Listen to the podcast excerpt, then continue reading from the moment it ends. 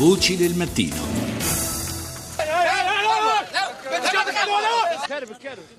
Quella che sentiamo nel trambusto è la voce del ministro palestinese Ziad Abu Ain poco prima di essere ucciso in uno scontro con militari israeliani durante una manifestazione a Ramallah nei territori palestinesi. Siamo venuti nella nostra terra a piantare ulivi, dice, ci hanno attaccato dal primo momento. Nessuno ha tirato sassi, nessuno ha risposto alle violenze. Questo è un esercito di occupazione terroristica che pratica l'oppressione contro il popolo palestinese. La notizia ha avuto ieri un grande risalto ha tuttora un grande risalto sulla stampa internazionale. Cominciamo dal Regno Unito, dove l'incidente è l'apertura della sezione Medio Oriente della BBC Online. Si richiama la morte del politico negli scontri, ma si sottolinea che ancora non è chiara la dinamica. Si parla di incidenti con le truppe israeliane sul Telegraph, che ricorda nell'articolo anche la dura condanna del presidente palestinese Abu Mazen. In Spagna è il mondo a trattare della morte del ministro, che ha risalto anche sul portale di attualità africana Jeune Afrique, dove molto spazio viene dato però anche alle cifre diffuse ieri dall'Alto Commissariato ONU per i rifugiati, quasi 3.500 morti nel Mediterraneo, diventato per i migranti la strada più mortale del mondo, scrive il portale. Anche Le Monde e Libération dedicano spazio all'incidente nei territori palestinesi che ieri ha fatto temere per un rinfocolare delle tensioni fra israeliani e palestinesi, tensioni che sono richiamate nella stampa statunitense dove ad esempio il Washington Washington Post, nel riportare la ehm, vicenda, dà anche conto del messaggio che il premier israeliano Netanyahu ha mh, mm, rinviato all'autorità nazionale palestinese, al presidente Abu Mazen, assicurando che Israele indagherà sull'incidente e invitando anche a mantenere la calma e ad agire responsabilmente.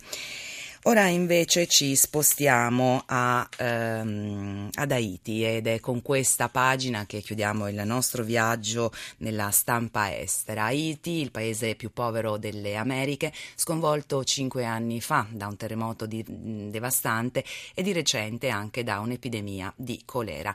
È al telefono con noi la nostra inviata del giornale radio Maria Gianniti. Buongiorno Maria. Buongiorno a voi. Allora Maria, a cinque anni dal sisma che in realtà ricorrono fra qualche settimana in gennaio, com'è la situazione che hai potuto documentare in questi giorni? Ma eh, tu citavi eh, l'epidemia di colera e in questi giorni purtroppo c'è una ripresa, ma questo è legato soprattutto a questioni climatiche, è terminata la stagione delle piogge e a causa appunto delle condizioni anche sanitarie in cui vivono eh, gli haitiani inevitabilmente appunto si hanno dei picchi nella ripresa dell'epidemia.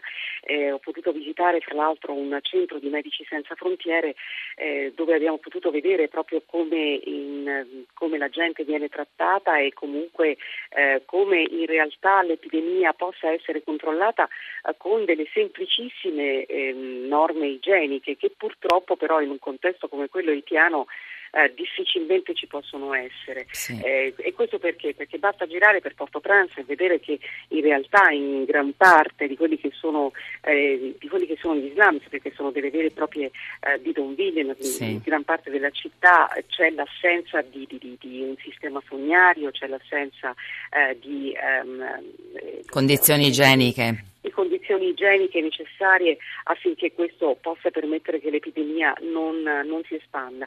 Però, come dicevo, appunto, ormai il sistema per cercare di controllare l'epidemia c'è, sebbene appunto ci siano continuamente questi picchi e fra l'altro i dati sono abbastanza preoccupanti perché mm. immagina che soltanto qui ad Haiti si registrano il 50% dei decessi di, eh, per colera al mondo. Quindi il problema, il problema, resta. Per quanto riguarda invece eh, la situazione, il ricostruzione dopo mm. il terremoto, c'è un elemento che appare evidente, eh, se tu consideri appunto quella che è stata la distruzione che, che c'è stata eh, quasi cinque anni fa, adesso camminando qui per Haiti non si vedono più macerie, Ma... eh, tutto quello che era stato distrutto è stato comunque eh, buttato giù e in parte ricostruito. Mm. Certo non sono stati ricostruiti quelli che erano gli edifici un po' storici, gli edifici importanti, sì. quindi il palazzo presidenziale sì. Era andato completamente danneggiato. Sì, ricordo la foto aveva fatto il giro del mondo. quello che è rimasto un po' come simbolo ancora è la cattedrale, la cattedrale invece il rudere della cattedrale è ancora lì, quasi un po' a memoria di quello che è, stato il, di quella che è stata la giornata del, del sisma di quasi cinque anni fa. E, problema è qui è che, che, il paese comunque resta uno dei paesi più poveri, eh, resta un paese che fatica ad uscire da questa sua condizione perenne di emergenza e quindi gli sforzi che si stanno facendo sia da parte della comunità internazionale che anche da parte del governo è di cercare Vabbè. di cominciare la fase dello sviluppo che però fatica a decollare ovviamente. Bene. Eh. Avendo, avendo sempre situazioni di emergenza è difficile che poi lo sviluppo possa partire. Va bene, grazie, grazie davvero a Maria Gianniti, inviata del giornale Radio Rai ad Haiti.